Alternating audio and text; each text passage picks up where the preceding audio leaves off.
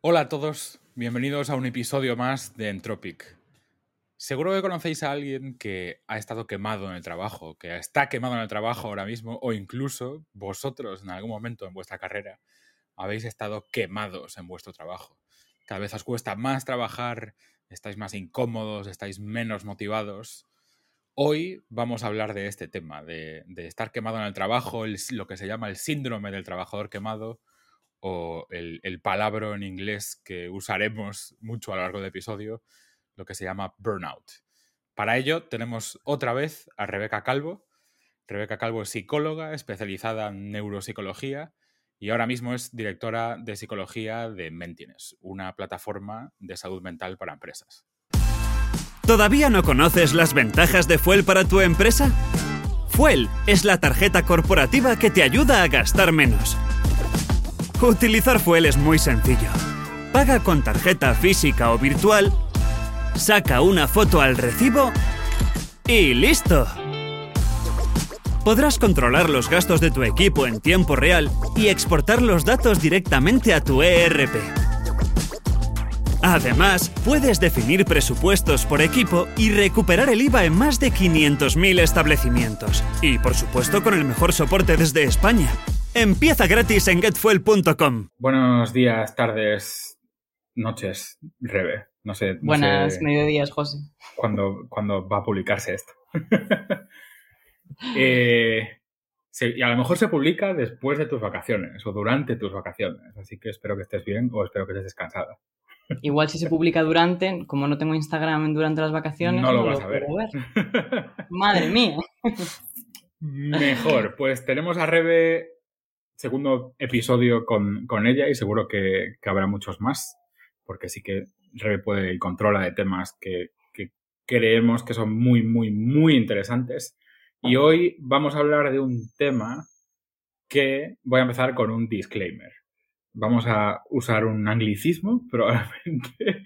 Vamos a hablar de, burnout, o burnout, o, como se dice en castellano técnicamente, como en revés, como dijiste antes. Síndrome del trabajador quemado. A ver, es que suena peor. Al final suena peor. Es, quiero decir, a nivel de economía de palabras, eh, es un poco más sencillo decir burnout y, y listo. Entonces, empezamos ya a saco. ¿Qué es el burnout y es estrés? ¿No es estrés? ¿Es un tipo de estrés? Vale. Eh, el burnout al final es algo que tiene que ver con el estrés, pero que no necesariamente va a tener los mismos síntomas que cuando yo estoy estresada, por ejemplo, pues porque he tenido una discusión. ¿Por qué? Porque es eh, un tipo de patología, es decir, es un malestar que va muy relacionado al trabajo. Vale, entonces sí que es verdad que cumple una serie de requisitos para parecerse al estrés, pero no es igual que todos los estreses que podemos llegar a tener. De hecho, no sé si lo sabías, pero hay estrés bueno y estrés malo. Es decir, hay un estrés que es necesario y positivo, sí, y es el que te ayuda a ponerte a currar, y hay otro estrés en el que ya te sientes mal y ya ahí empieza a, haber cosas negativas, ¿no? Pero el burnout realmente, ese síndrome del trabajador quemado o de desgaste por el trabajo, son una serie de síntomas que van a aparecer cuando en nuestro trabajo hay una serie de, situaciones o, de cosas que nos están generando malestar. Tiene tres síntomas clave, es decir, si yo te veo y quiero saber si tienes burnout o no, voy a tener que comprobar, por un lado, si estás agotado tanto físicamente como emocionalmente como mentalmente, por eso se llama trabajador quemado, porque estás agotado o quemado en esas tres esferas, digamos, si además tienes una cosa que se llama despersonalización o de realización, es decir, como que te sientes ya apartado de tu lugar de trabajo, esto de ya no quiero saber nada de él, ¿sabes? Ya es como ajeno a mí. Y, en tercer lugar, si tu nivel de productividad, si tu capacidad para motivarte y de alguna manera, pues para eh, eh, tener resultados, ha bajado. Es decir, tienen que pasar estas tres cosas, ¿no? Que estés, por un lado, agotado en esas tres esferas, que te sientas ya como ajeno a tu lugar de trabajo y te importa un pepino, básicamente, y en tercer lugar, que tengas pues ese nivel de motivación más bajo, ese nivel de desempeño más bajo. Por eso es un poco distinto al estrés, porque en el estrés necesariamente no tienes por qué estar como ajeno a eso que te genera estrés. De hecho, igual lo sientes muy cerca y por eso te agobia, ¿no? te genera estrés. es un tipo de estrés, se puede decir, pero no cumple todos los criterios, todas las características que tienen otras situaciones de estrés, como puede ser pues, familiar o económico o personal. Y en mi, experiencia, y a lo mejor esto pues no es verdad, eh, eh, la experta eres tú, pero mi experiencia es como que me da, me da la sensación de que es, de que algo como el burnout es más eh, slow cooking. O sea, va poquito a poco creciendo, el estrés es como más puntual, por así decirlo. Incluso, aunque el estrés se mantenga en el tiempo, puede ser provocado por cosas más puntuales y el burnout es más, pues oye, meses y meses y va poco a poco y poco a poco y cada día te cuesta un poquito más trabajar y lo que dices, ¿no? De sentirte más ajeno. Mm. de eh, hecho, en, el estrés va a haber como tres fases, ¿no? Inicialmente vas a estar activado y va a ser como en plan, oh, qué guay, estoy hasta motivada para hacer eso que tenía que hacer, que puede generarme pues cierta activación. Luego va a haber una fase de resistencia en la que literalmente el cuerpo se, se prepara para luchar, es decir, mantienes toda esa tensión durante un tiempo y luego en la fase final ya es cuando viene ese agotamiento. Ahí es donde podríamos hablar, si estuviese en relación al trabajo, de burnout, porque como dices tú, de hecho hay, hay una imagen muy buena en la que aparece una fila de cerillas, la primera cerilla está entera y luego se van consumiendo hasta que en la última queda la esquinita de todo que se ha quemado por completo, ¿no? ¿Qué pasa? Que como no es algo que pase en un momento concreto, sino que es una situación que vivimos repetidas veces y se mantiene en el tiempo, pues efectivamente es algo casi crónico, es decir, que se mantiene durante un periodo de tiempo más largo y que va poco a poco. Nosotros no llegamos la primera semana de curro y decimos, qué quemada estoy.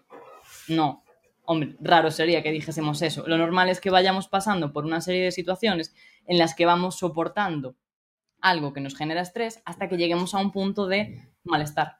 Es parecido, salvando todas las diferencias obviamente, ¿no? Con una situación en la que a lo mejor eh, hay una pareja que tiene problemas de pareja y hay una persona que de alguna manera es la que abusa, ¿no? Dentro de esa relación de pareja, o sea, una relación de maltrato, digamos. Tú no llegas, no entras por la puerta y automáticamente eh, te, dan una paliza o, o, te agreden físicamente, sino que pasas por una serie de escalones previos en los cuales vas pasando por una serie de aros y llegas a esa situación en la que ya es muy difícil salir. Y de hecho con el burnout pasa algo parecido llega un punto en el que si estás muy quemado, lo vas a tener complicado para salir porque incluso eh, vas a ver que no vas a ser capaz de dejar ese trabajo o que no vas a poder comunicar esa baja o que no, no, no tienes la capacidad, digamos, para marcharte de ese lugar en el que estás eh, pasándolo mal. Vaya. O incluso, o incluso yo creo que hasta cierto punto o en, o en determinadas situaciones que tú mismo no te das cuenta. O sea, me recuerda un poco al síndrome de la rana hervida. sí, ¿no? Lo mismo, que se puede llegar a morir. claro, una rana, si tú tiras una rana en una olla de agua que está hirviendo, la rana toca la superficie y salta. Y salta. Pero si tú metes la rana, a la rana en la olla, cuando el agua aún no está hirviendo y le pones el fuego y va, a ir, va calentándose poco a poco, la rana no se da cuenta y muere hervida. Sí, un poco similar en esta situación, ¿no? Sí, y eso pasa al final porque es un, proceso de lo que se llama a nivel de palabra de psicología sensibilización a ese dolor o a ese malestar. Es decir, poco a poco te vas sensibilizando y por lo tanto ya no te genera tanto malestar como te podía generar al principio. Es como con el café, ¿no? Tienes que ir aumentando la dosis para tener el mismo efecto. Pues con esto pasa lo mismo, pero en el sentido de cosas negativas.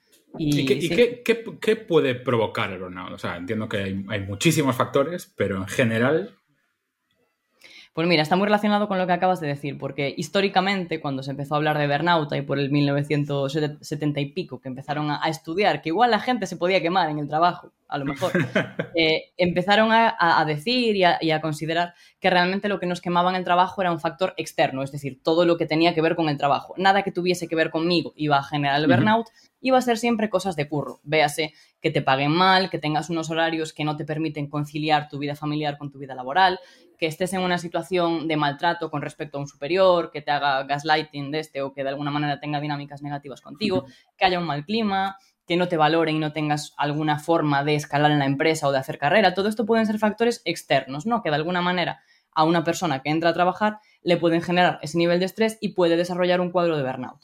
Pero además también hay unos factores que cada vez se estudian más, que son internos, que son los de la persona, es decir, no estamos echándole la culpa, la, culpa a la persona por desarrollar burnout, pero sí que es verdad que hay ciertas maneras de comportarte, ciertos estilos de la personalidad y ciertas formas de afrontar los problemas, que es lo que se llama estrategias de coping, ¿no? El cómo yo me enfrento a mis problemas, que van a tener o dar más papeletas para desarrollar ese burnout que en otras. Es decir, dos personas ante una misma situación, cobrando lo mismo, un sueldo medio, digamos, no, no una circunstancia extrema, cobrando lo mismo, con un clima laboral que no es ni bueno ni malo, que más o menos es normal, es decir, toda la parte de la empresa está bien, pero una persona que tienda a cargarse de trabajo, a no poner límites, a ser pasiva a la hora de comunicarse y anteponer las necesidades de los demás por delante de las suyas, probablemente llegue un punto en el que pueda llegar a estar quemada del curro a pesar de que pues igual no le pagan mal o tampoco tiene unos horarios especialmente malos.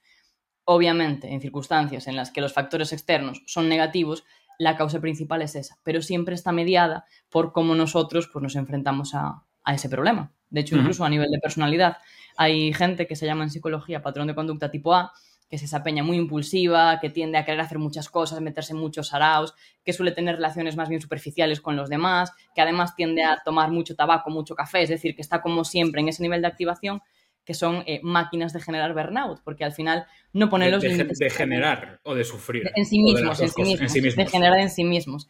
Y puede ser incluso en los demás, porque si tú juntas a esa persona en un rol de, de jefe con otra persona que sea todo lo contrario, es decir, que tienda a no poner los límites, a aguantar, a que los demás sean los que manden, va a estar hiper descompensado. Por lo tanto, cualquiera de los dos podría...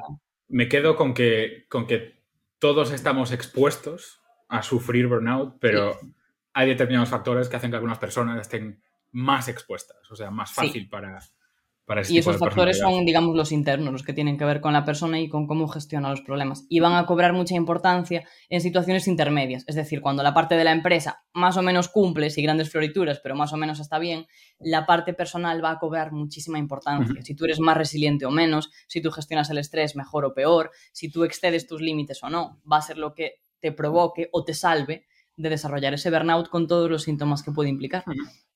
Y hay, ¿crees que hay empresas, o sea, esto es, repito, esto lo digo, lo digo en muchos episodios del podcast de Entropic, que al final nosotros pues estamos hablando de nuestro tipo de trabajo, mm, más en el modo tecnológico, mucho trabajo en remoto, sin horarios definidos, Evidentemente, pues hay, hay muchos trabajos del, mundo normal, si quieres decirlo así, que son otra cosa y son alto estrés y yo qué sé, pues eh, una cirujana, pues igual sí que está sometida a determinadas cosas que nosotros ni, por asomo, ¿no? Entonces, por, puntualizar, muchas veces tendemos a hablar de nuestra burbujita, que no es todo, pero bueno, es, es nuestro día a día y el de muchos de la gente que nos escucha, yo creo. Entonces, e, en ese, eh, después de esa puntualización, ¿crees que hay empresas que directamente fabrican burnout? Es uno de sus productos, es quemar a gente. Sí, de hecho, podríamos incluso decir que hay sectores de trabajo que pueden fabricar burnout, tipos o modelos de empresa que pueden fabricar burnout, incluso estilos de cultura dentro de una empresa que pueden generar burnout. Es decir, eh, por ejemplo, si miramos el último informe de la OMS, nos ponemos frikis ahora, eh, hay una serie de sectores que son mucho más propensos a, sufrir burnout, que son aquellos que trabajan con personas o que tienen un punto muy grande a nivel de vocación. Es decir, pues eh, profesiones de cuidado, eh, los psicólogos, los enfermeros, los médicos, los sanitarios, los bomberos, todos aquellos que están en un contacto directo con gente pues, que lo está pasando mal y en donde la empatía juega un papel muy clave. Tienen un 40% o cerca del 40% de probabilidades de sufrir burnout, lo cual es una burrada. En cambio, otros sectores pues puede bajar al 7 o al 10%, sectores digamos más ajenos ¿no? al sufrimiento humano. Entonces ya a grandes rasgos va a haber sectores que puedan llegar a ser fábricas de burnout si le sumamos eh, guardias o jornadas de trabajo infinitas, una mala remuneración o una poca proyección de carrera y una persona que tiende a poner a los, a los demás por delante de sí mismo. Pero luego también va a haber modelos de empresa que al final, por las características que tienen, incluso a nivel de estructura, van a ser más propensos a generar burnout. Es decir, una empresa en donde al final la verticalidad está muy marcada y hay una jerarquía muy clara, tú ahí lo vas a tener muy difícil para escalar dentro de lo que es la cadena de mando, lo vas a tener muy difícil para pedir un aumento de sueldo, lo vas a tener muy difícil para que se te valoren cosas que no sean necesariamente los resultados que tú produces. Por lo tanto, tienes bastantes papeletas para que si además eres una persona eso, que tiende a poner a los demás por delante, que es pasiva, etcétera, etcétera, acabar desarrollando burnout, porque digas, me he pasado 15 años en esta empresa y siento que si me voy mañana nadie llora, no, que no pasa nada. Eso es un... y, que, yo creo que aplica a todo el mundo. Además, se replica porque como la cadena sigue funcionando y la rueda sigue girando y al final seguimos produciendo, es incluso contagioso, ¿no? Que es algo bastante curioso. O sea, el burnout se contagia porque si estás en una empresa en la que hay una serie de dinámicas que lo generan, Es como pues, estar en un sitio que tiene una fuga de gas y que la peña se ponga enferma por esa fuga de gas. ¿no? Al final eh, son una serie de características de la propia empresa y que además implican eh, normas no escritas. Es decir, en esta empresa todos hacemos horas extra y si no, ahí tienes la puerta. Y las horas extra además no son remuneradas. Eso es lo que se llama cultura del burnout, es decir, una serie de normas o estatutos implícitos que no están escritos en ningún sitio, pero que la gente ve en los responsables o en alguna figura en la oficina y va copiando y replicando. Y que acaba provocando que a la larga, gente que tenga a lo mejor menos capacidad de resiliencia o que tenga más claras sus prioridades y sepa que en esa situación no lo están valorando, se acabe marchando.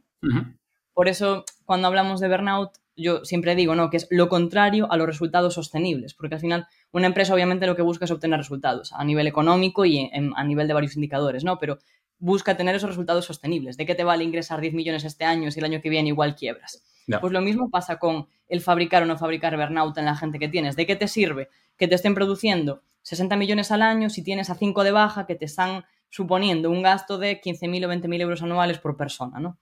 Sí, o, que, directamente se largan. Que yo creo que, hay, que muchos casos, eh, tal vez empresas más tradicionales, pero grandes, que van muy bien, que, básicamente he visto muchos casos muy cerca de, empresas que les va muy bien, pero que se sostienen en base a quemar gente y es un ciclo de, vale, sé que voy a quemar a gente, sé que la gente va a estar aquí, aguanta dos, tres años, lo que sea, pero entrará otro ciclo nuevo, etcétera, etcétera. Totalmente. Eso es lo que dices, Sostenible en el tiempo, mm, no sé yo. No lo es. Y apela también a, una, a, una, cosa que yo creo que pasa mucho en España también y que va en relación a ese tema de hay o no hay gran renuncia en España.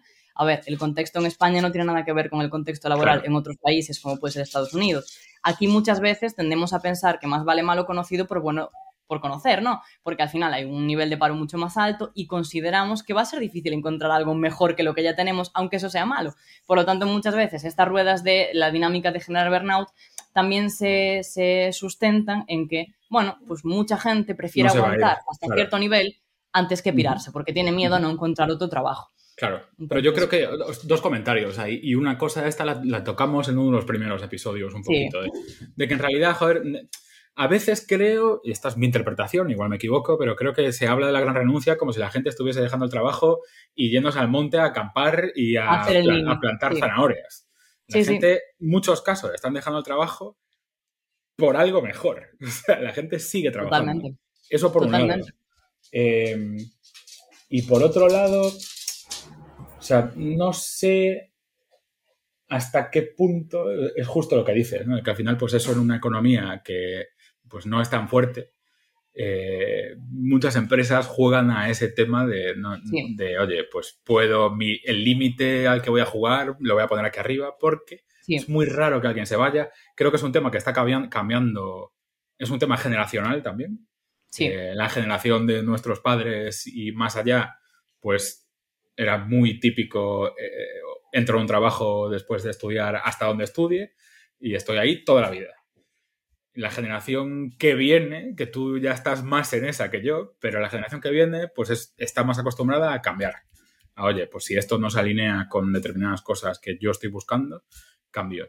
Mi generación, que está un poco en medio, es como que tenemos esa parte de haber bebido de nuestros padres y tal, que dejar un trabajo es como, coño, no es poca cosa, pero el mundo ya no es así, o sea, no, opera tanto así.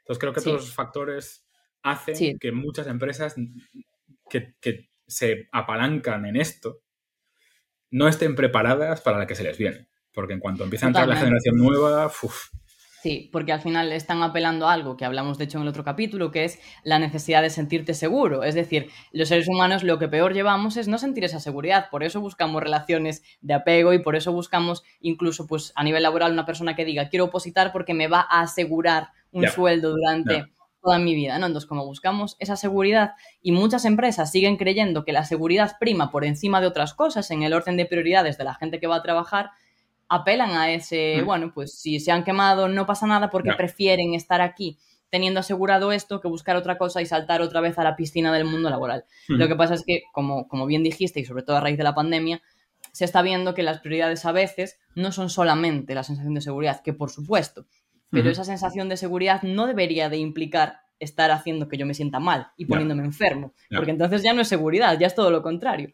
¿Sabes? A veces perturbamos un poco lo que significa sentirse seguro y creemos que significa cobrar un sueldo a final de mes cuando realmente significa llegar a casa tranquilo, no tener insomnio, no tener que estar medicándome, no tener que ir a, ¿sabes? Y una serie de consecuencias que pueden venir del trabajo. Ya está, o sea, hablábamos de, de em, empresas o culturas empresariales que fabrican burnout. Aplica exactamente igual a jefes, jefas, personas individuales dentro de un equipo que, que generan, que generan burnout también, ¿no? Aplica 300%. De hecho, ahí entra el concepto de escalar. Hay muchas cosas que son escalables y el desarrollar o tener burnout es una de ellas. Al final, si yo a nivel personal estoy en un contexto muy bueno, maravilloso, me remuneran genial, me valoran un montón, pero soy una persona que tiende a ahogarse en un vaso de agua, es probable que yo, a título individual, pueda desarrollar esos síntomas de burnout, ¿no? De cansancio, de agotamiento, etcétera, etcétera. Pero es que si lo escalamos a que las relaciones con los demás no son buenas porque hay figuras, por ejemplo, de jefe que son muy autoritarias, a las que les importa un pepino cómo te sientas, solo quieren esos resultados al final del día, opriman el control por encima de a lo mejor el cambio, la innovación, la creatividad. No voy a ser solamente yo la que me sienta así, sino que también va a ser mi círculo más cercano en la oficina, porque esa figura nos está generando ese estrés o ese malestar. Y esto incluso se puede escalar a la parte de empresa, es decir, no solo es el jefe, sino que es una manera de trabajar aquí. Porque aunque no está escrito en ningún sitio, hacemos todos horas extra, porque si no la empresa se va a pique. Ahí entramos en el punto también de, de, personalizarlo hasta tal manera que realmente lo que la empresa te da a ti, o sea, el input que tú recibes de la empresa no es solamente económico, es un reclamo a nivel personal como si fuese tu proyecto o como si fuese tu propia, tu propia empresa, digamos que también puede ser una fuente de, burnout al final, el demandarte esa parte personal cuando a ti ni te va ni te viene. Tú trabajas, produces y quieres un salario, ¿no? Pues cuando entramos ya en esas dinámicas de jefes autoritarios, de jefes que a lo mejor no tienen claro cómo mandar o cómo gestionar un equipo. Esto pasa mucho en, empresas que quizás no son tan verticales, que son más horizontales. La, la, horizontalidad a priori suena genial, pero también puede haber ahí una falacia importante, ¿no? En donde va a haber dinámicas que pueden generar cosas negativas, porque pues un jefe que tiene muchas cualidades técnicas o muchísimas capacidades técnicas, porque es, pues imagínate, un desarrollador de la leche, pero a nivel personal es una piedra. Es decir, no se comunica bien o no va a detectar tu nivel de empatía o no va a estar pendiente de tus necesidades, ese jefe que es un crack a nivel desarrollo y que es, vamos, buenísimo para tu startup, seguramente esté poniendo una traba y esté truncando tus capacidades de cambio, innovación y de producción por cómo está tratando a los demás. Aunque no sea un jefazo de estos de soy hiperautoritario, haces lo que diga yo, no, pero es que a lo mejor tampoco tiene las cualidades o las soft skills que le llaman ahora, ¿no? Para tratar de gestionar a un grupo. pero eso, eso da para 35 episodios más, hablar del tema de que, de que, y esto a lo mejor es un problema que culturalmente tenemos más en España comparado con otros sitios más, pues Estados Unidos, ¿no? lo de que aquí parece que si si no, si tienes 40 años, o sea, si ya estás en un periodo más avanzado de tu carrera y no gestionas un equipo, mal, cuando en realidad, pues a lo mejor eres una persona que no eres muy generalista y que eres muy bueno en algo, y a lo mejor deberían subirte el sueldo muchísimo, pero que sigas haciendo esa cosa, en vez de gestionar un equipo cuando en realidad, pues igual no, Ya no solo es que no se te dé bien, igual no te interesa. Es que igual no quieres, ahí está. Sí, sí. O sea, y, son dos habilidades que no tienen nada que ver. De hecho, al final, a día de hoy, el concepto de altas capacidades, o sea, de una persona muy inteligente, se entiende no solamente a nivel lógico-matemático o esas habilidades más técnicas, también se entiende a nivel introspectivo. O sea, cómo tú seas capaz de mirar para adentro, de conocerte y de poder también conocer a los demás a nivel social, tener una serie de relaciones, etcétera, etcétera, van a definir tu nivel de inteligencia, no solo lógica, sino social, motora, musical, creativa. Hay muchísimos tipos de inteligencia y solemos poner en posiciones de mando a personas que son muy, muy, muy capaces a nivel técnico, pero que muchas veces carecen de la otra parte. Y eso, pues al final, a la larga, es un, es un problema. Y de hecho, ahí también hay otra, otra, otra movida, y es que tendemos a hacer que la gente ascienda hasta su nivel de incompetencia. Y cuando llegan al nivel de incompetencia, bloquean lo que es el flujo de conocimientos y de producción de la empresa, porque como pensamos que lo lógico, si tú lo haces bien, es subir, subir, subir, subir, va a llegar a un punto en el que esa persona no pueda subir más.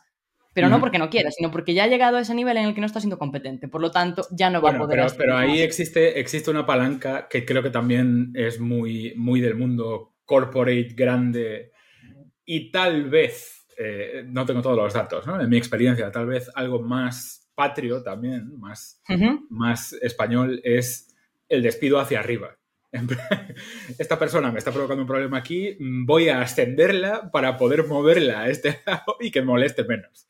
También, sí, pero al final ascender en la cadena de mando implica un nivel más grande de responsabilidad. Y hacia quién tienes esa responsabilidad, a no ser que seas, no sé, una persona que se dedica a mover dinero de una cuenta a otra y no tienes nada que ver con otra persona, va a implicar gestionar un equipo. Por lo tanto, y yo creo que, saber sí. Yo creo que esto, en, mi experiencia, esto del burnout también es un tema de, de ciclos profesionales, ¿no? Y repito, esto es mi experiencia. Igual, igual no es cierto, pero para mí, cuanto más junior, más, o sea, menos control tienes, menos, menos experiencia tienes controlando. Controlando me refiero a lo que decías antes, los factores hmm. intrínsecos a ti, de cómo gestiono yo esto, cómo, o sea, yo, eh, o sea, siempre, siempre digo que, para mí, sobre todo pensando, no pensando en una startup pequeñita, ¿no? pero más en empresas que crecen mucho, muy grandes, que es donde esto, mi experiencia es más de escalar y pasar de ser 12 a ser 400 o 500.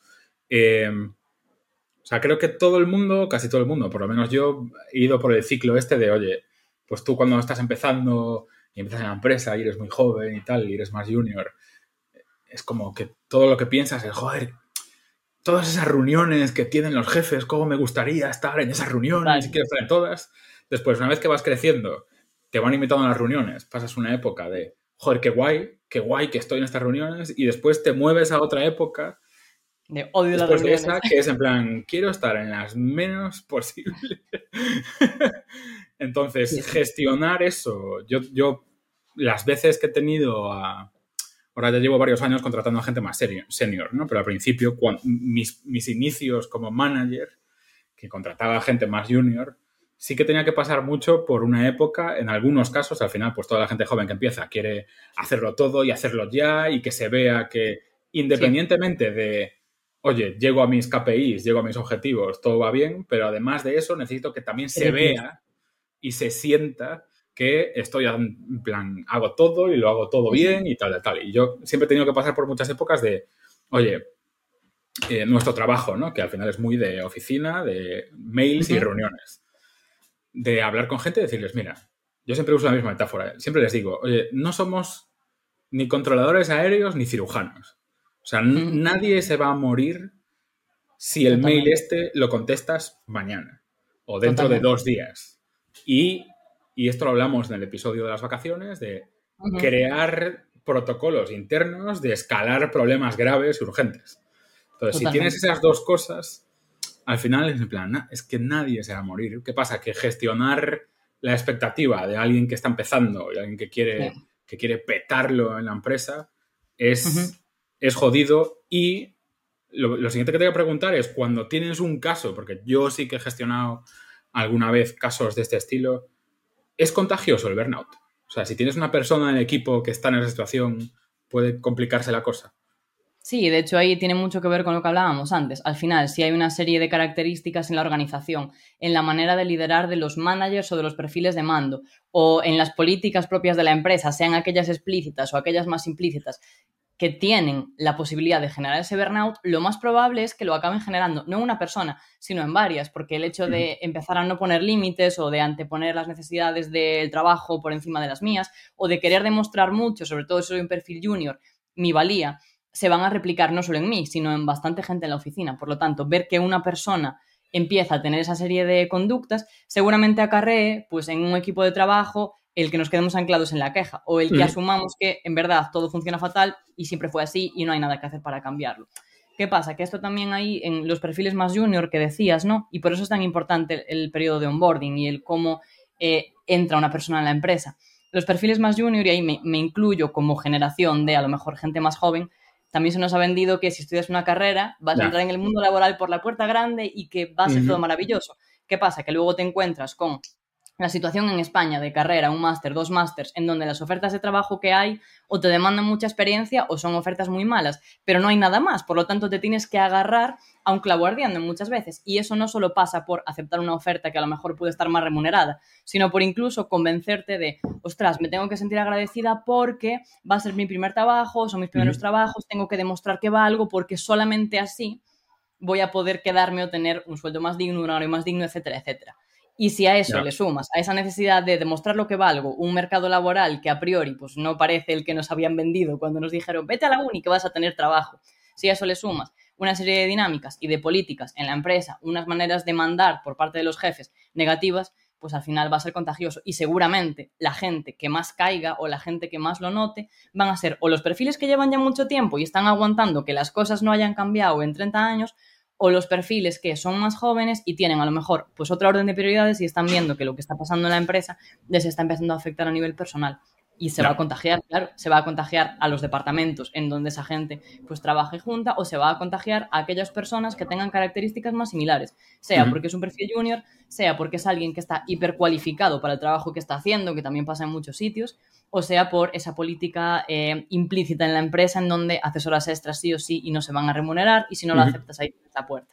¿Sabes? Es contagioso por los dos lados, por la parte personal y por la parte más corporate o la parte más de empresa, que pasa en todas, ¿eh? no solo en empresas grandes, puede pasar también en, startups o en, proyectos en donde pues, emprendes tú y al final te conviertes en un poco un tirano, ¿no? Si eres el, jefe y no sabes ser el jefe.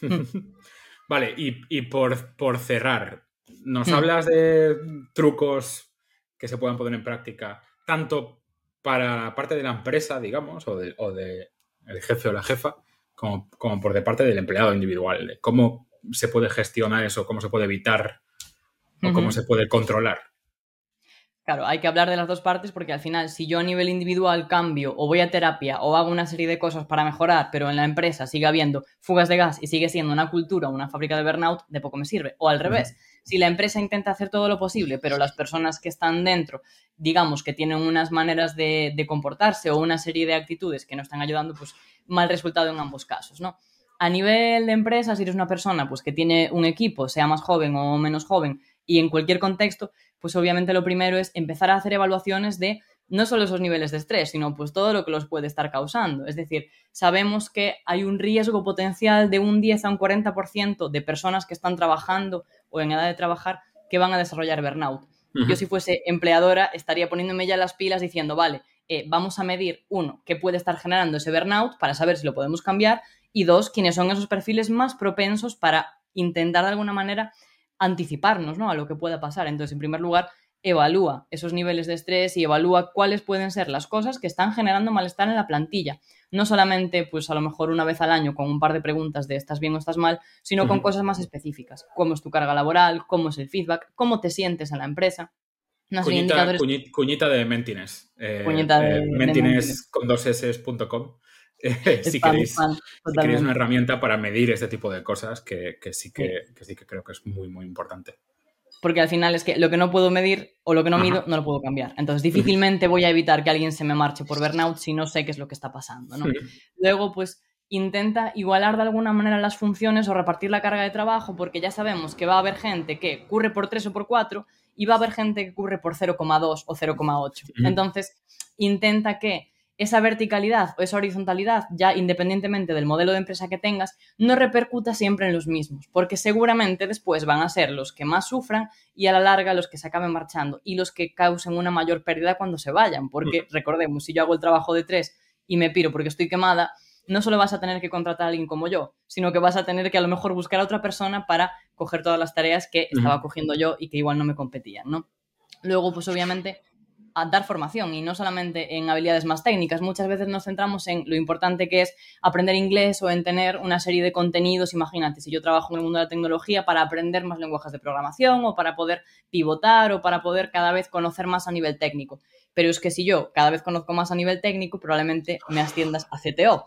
Y si yo no tengo una serie de habilidades para tratar con la gente, no soy una persona empática, si no me comunico de una manera correcta, ¿qué clase de ejemplo voy a dar en ese equipo o qué clase de líder soy? Pues a lo mejor soy un líder muy centrado en resultados, muy autoritario o muy pasivo y que le da igual cómo te sientas y seguramente en las personas que esté yo liderando en algún momento acabe generando ese burnout. Por lo tanto, revisa qué formación o si das formación en la empresa y que esa formación no incluya solamente la parte más técnica, sino toda aquella que pueda necesitar alguien que está en contacto con personas, sea un compañero de trabajo, sea con el cliente o sea un equipo en, digamos, en el rol de, manager.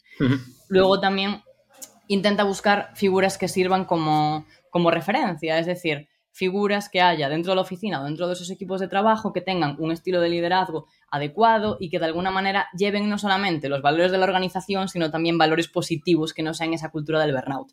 Porque al final, si mi referencia es mi jefe que nos maltrata a todos o que es una persona mm, mala, malísima, difícilmente voy a poder querer producir y de alguna manera dar lo mejor de mí para esa persona. Y ni de lejos voy a querer ser como él. Por lo tanto, busca figuras de referencia que puedan ayudar y acompañar en cada punto de la vida del empleado, no al más senior de todos los seniors, sino también al junior que acaba de entrar y que ya sabes que se va a hiperesforzar por complacerte. ¿Sabes? Busca figuras de referencia que digan, pues como hiciste tú antes, oye, no necesito que 24-7 estés aquí. yo, aquí, puntualizo otra, o sea, no puntualizo, pero añado otra cosa de mi experiencia. Yo pasé por épocas en las que siempre, siempre he trabajado en equipos internacionales. O sea, mi equipo pues, va desde Asia hasta Estados Unidos, Europa, todo. Entonces, a nivel, a nivel zonas horarias, siempre hay alguien online.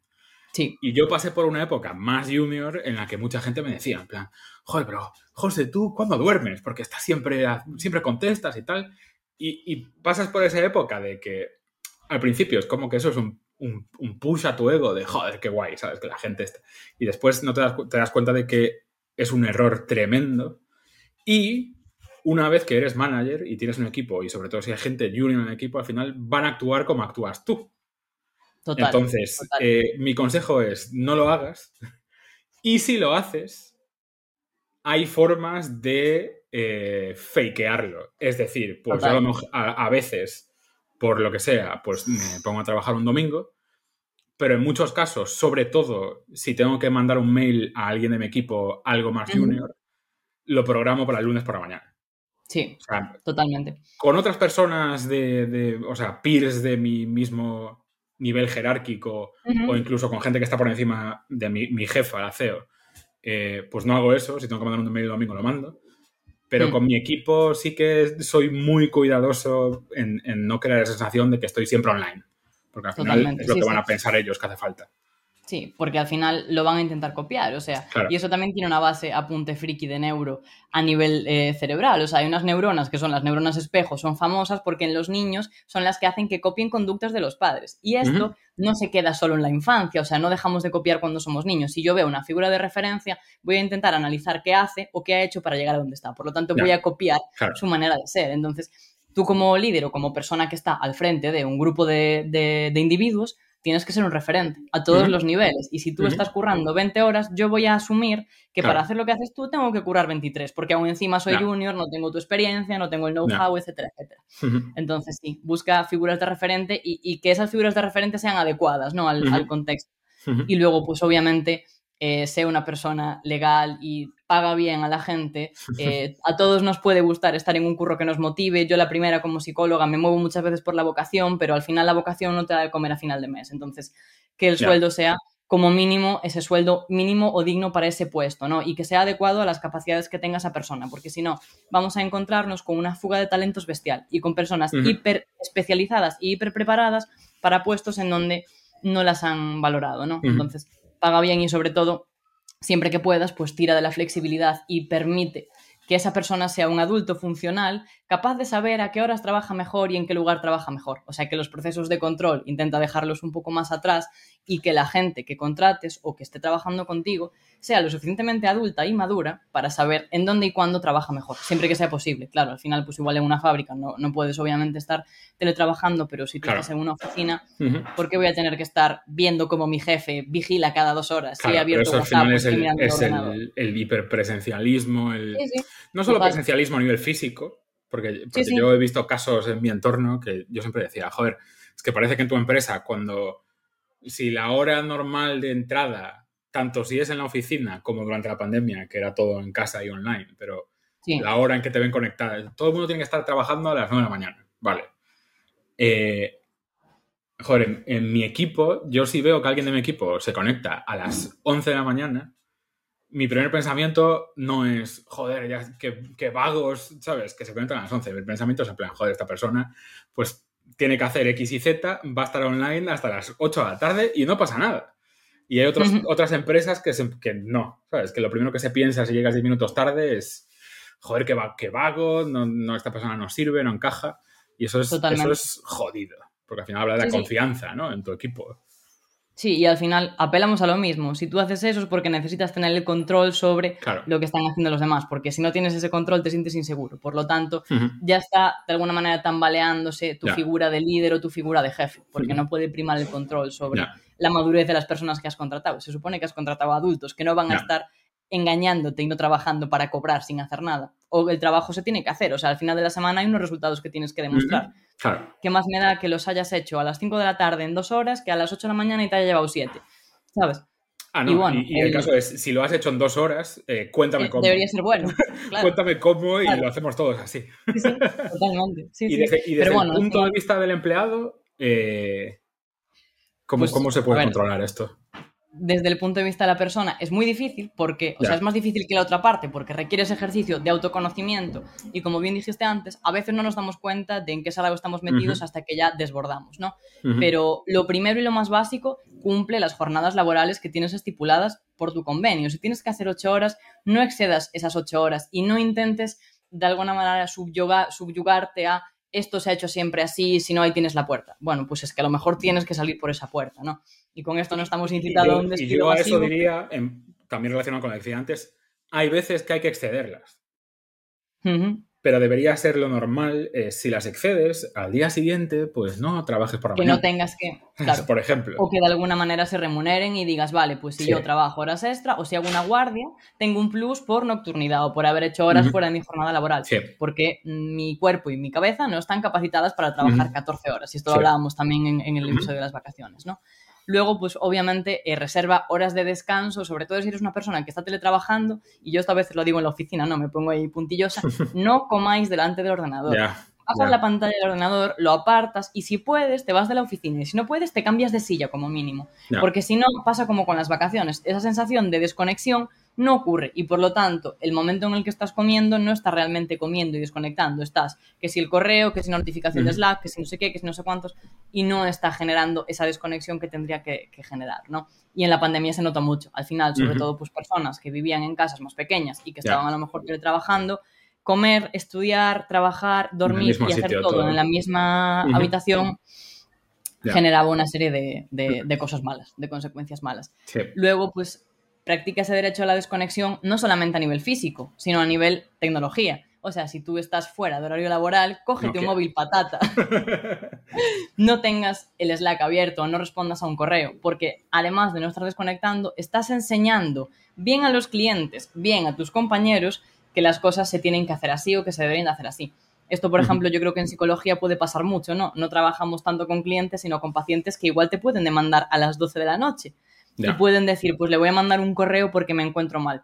Hay que tener cuidado y saber en dónde ponemos los límites, porque al final pues, la jornada laboral es la que es y no podemos hacer que inunde las 24 horas del día, ¿no? Luego también el intentar marcarte objetivos al final. Muchas veces cuando pensamos en lo que tenemos que hacer en una semana, lo vemos como una pelota de tareas criminal de color gris que se avecina hacia nosotros, pero no sabemos por dónde empezar, cómo priorizar, etcétera, etcétera. Si yo me marco unos objetivos de, vale, pues esta semana voy a sacar adelante eh, esta formación o este taller o hacer este proyecto y va a implicar esto, esto, esto y esto, es decir, tareas concretas, cuantificadas y limitadas en el tiempo, va a ser mucho más abarcable. Porque si pienso que tengo que entregar un proyecto desde cero para el departamento de marketing el lunes, igual me da un Harry y me pongo súper, me, me, agobio un montón ya. Pero si lo pienso y digo, vale, esto implica siete tareas, de las cuales dos las puede hacer mi compañero, estas otras me van a llevar este tiempo, tengo que hacer esto, esto y esto, y de alguna manera hago unos objetivos coherentes, esa sensación de agobio pues va a, bajar, ¿no? Sí. Y, para, mí, a nivel personal, eso, eh, y también es algo que va evolucionando mucho con el tiempo, ¿no? Cómo lo gestionas. Yo necesito. Necesito irme a cama sin nada en la cabeza. Sí. Entonces, tengo que tener todo escrito a nivel tareas o fechas o cosas que superfluas. Eh, necesito escribirlas y pasas por estas épocas de, joder, me voy a montar un sistema de la hostia con estas 50.000 aplicaciones que hay y esta la conecto a esta y ahora mismo estoy, con, tengo un papel y un boli. Y sí, sí. lo, escribes, lo tachas y lo tiras a la basura. y, esa sensación de, de no me voy a olvidar de nada, tanto a nivel trabajo como a nivel personal. ¿eh? O sea, mm, temas hmm. de médicos y cosas así. oye, vamos a apuntarlo ya eh, hmm. Si no está en el calendar, no existe, como, como le suele decir yo a todo el mundo. Porque hmm. eso, joder, pues te ayuda a eh, no dormir con esa intranquilidad de, joder, me voy a olvidar de algo, se, se me ha pasado algo, ¿no? Sí, eso es al final lo, que hablábamos también en el otro episodio, ¿no? La carga mental. Una cosa es lo que tú tengas que hacer y otra cosa es cuánto y qué cantidad de tiempo te pasas pensando en lo que tienes que hacer. Y muchas veces genera más estrés la carga mental que la carga en sí, porque luego cuando te pones a currar dices, ah, ostras, pero realmente no era tanto, o lo he acabado en cuatro horas, no. Pero cuando yo estaba en mi casa estaba, uff, el proyecto nuevo y no tengo el correo de la persona y no me han dado el briefing, no sé lo que tengo que hacer, etcétera, etcétera, ¿no? Y aumenta mucho la, carga mental.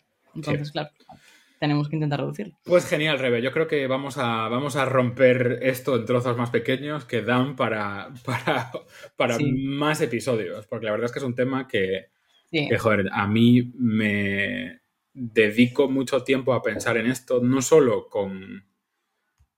Porque al final, pues oye, yo dirijo un equipo medianamente grande y es un tema que me preocupa bastante, sino a nivel personal, amigos y familia saber ayudarlos a identificar determinadas cosas que, a lo mejor es, más fácil ver las cosas en tercera persona en general, ¿no? Sí, Entonces creo que, creo que son temas súper interesantes, así que volverás. Sí, sí, pues muchas gracias. Sobre todo esa parte de al final los perfiles de mando, ¿no? Los jefes y cómo el estilo de liderazgo lo condiciona o cómo lo condiciona la empresa, yo creo que es súper interesante y hay muchísima chicha ahí que, que desgranar. Pues haremos, haremos una serie entera del tema. Totalmente, pero después de las vacaciones. Después de las vacaciones. Genial. Gracias, pues muchas gracias, José. gracias a todos. Chao, chao. Chao.